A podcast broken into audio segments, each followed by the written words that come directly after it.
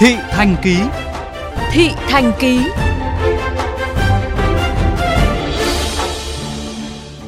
Những tháng đầu năm 2021, lực lượng chức năng liên tiếp phát hiện và xử lý nhiều tài xế điều khiển xe đi lùi trên cao tốc. Đây được coi là một hành vi tự sát bởi tiềm ẩn nguy cơ tai nạn giao thông rất nghiêm trọng. Vì sao vi phạm này vẫn phổ biến, mặc dù mức phạt là rất nặng? Tìm hiểu của phóng viên Chu Đức. Tháng 2 năm 2021, một ô tô con khi cố gắng đi lùi tìm lối ra trên đường vành đai ba trên cao ở Hà Nội đã bị chiếc xe tải từ phía sau tông bẹp rúm. Với vận tốc cho phép tối đa 80 km/h ở tuyến đường, một phép màu đã xảy ra khi không có ai thiệt mạng. Trước đó một tháng, một tài xế điều khiển xe tải có hành vi che biển kiểm soát để đi lùi tại nút giao quốc lộ 38B để ra trạm thu phí địa phận Gia Lộc, Hải Dương trên cao tốc Hà Nội Hải Phòng.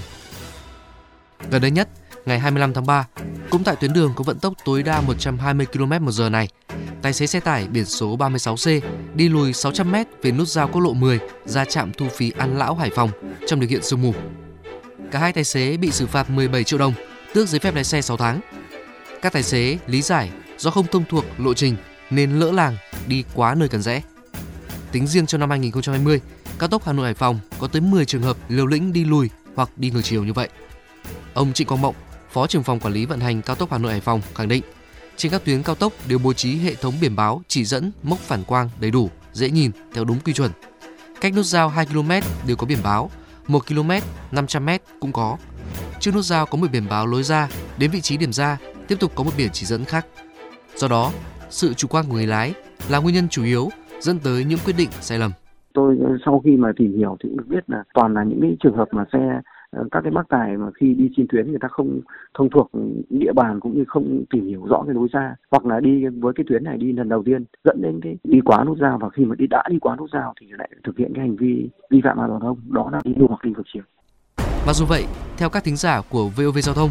còn những nguyên nhân khác đến từ năng lực, kỹ năng lái xe. Cái lỗi như thế nào, hành vi như thế nào là sai trái là người ta đều được học hết. Có điều là có một số trường hợp lại lại không học thì mua bán nên ra đường thậm chí bây giờ còn không biết biển báo đấy nó là như thế nào. Bây giờ các đường cao tốc ấy là đa số là có camera giám sát hết rồi. Những cái trường hợp vi phạm tốt nhất là mình nên phạt nguội thì nó sẽ giảm bớt đi khâu ờ, đào tạo lái xe gọi là qua qua không có ờ, đào tạo chặt chẽ như người trước ấy cho nên là nhiều lái rất nhiều lái kể cả như lái xe taxi đấy như nhiều người gọi là học xong có bằng không để ra đi đi chạy nhưng ra chạy đến thực tế là những cái luật thì mình không nắm được đã ờ, vi phạm đấy cứ phạm thẳng tay luôn Đấy, ví dụ như gửi hình ảnh về công ty hay là gửi về hình ảnh về gia đình các cái xe cá nhân chẳng hạn ấy. Nói chung là mình phải làm chặt thì là mới nghiêm được. Chuyên gia giao thông Bùi Danh Liên cho rằng việc giáo dục tuyên truyền về các kỹ năng lái xe trên đường cao tốc từ các cơ sở đào tạo sát hạch lái xe hiện vẫn chưa đến nơi đến chốn, chưa tập trung có trọng điểm với những tuyến đường cho phép chạy vận tốc cao. Bởi chỉ một sơ suất thiếu kỹ năng xử lý tình huống nhỏ cũng sẽ không còn cơ hội sửa sai, thậm chí phải trả giá bằng mạng sống của người tài xế lẫn những người xung quanh. Bên cạnh đó, các chế tài xử phạt từ Nghị định 100 đã tăng lên rất nhiều, nhưng nếu so với quy định ở một số quốc gia vẫn chưa hẳn là nặng. Theo ông Liên, cần thiết có thể áp dụng tước bằng lái vĩnh viễn, thậm chí xử lý hình sự với hành vi này. Cái mức xử phạt đối với cái phương tiện đi lùi trên đường cao tốc thôi bây giờ người ta kêu là xử phạt cao quá thì đấy cái việc của người ta còn hơn là để cho ủn tắc giao thông để cho hàng nghìn phương tiện phải là nối tránh những phương tiện đấy và xảy ra những tai nạn hết cái hậu quả hết sức nghiêm trọng.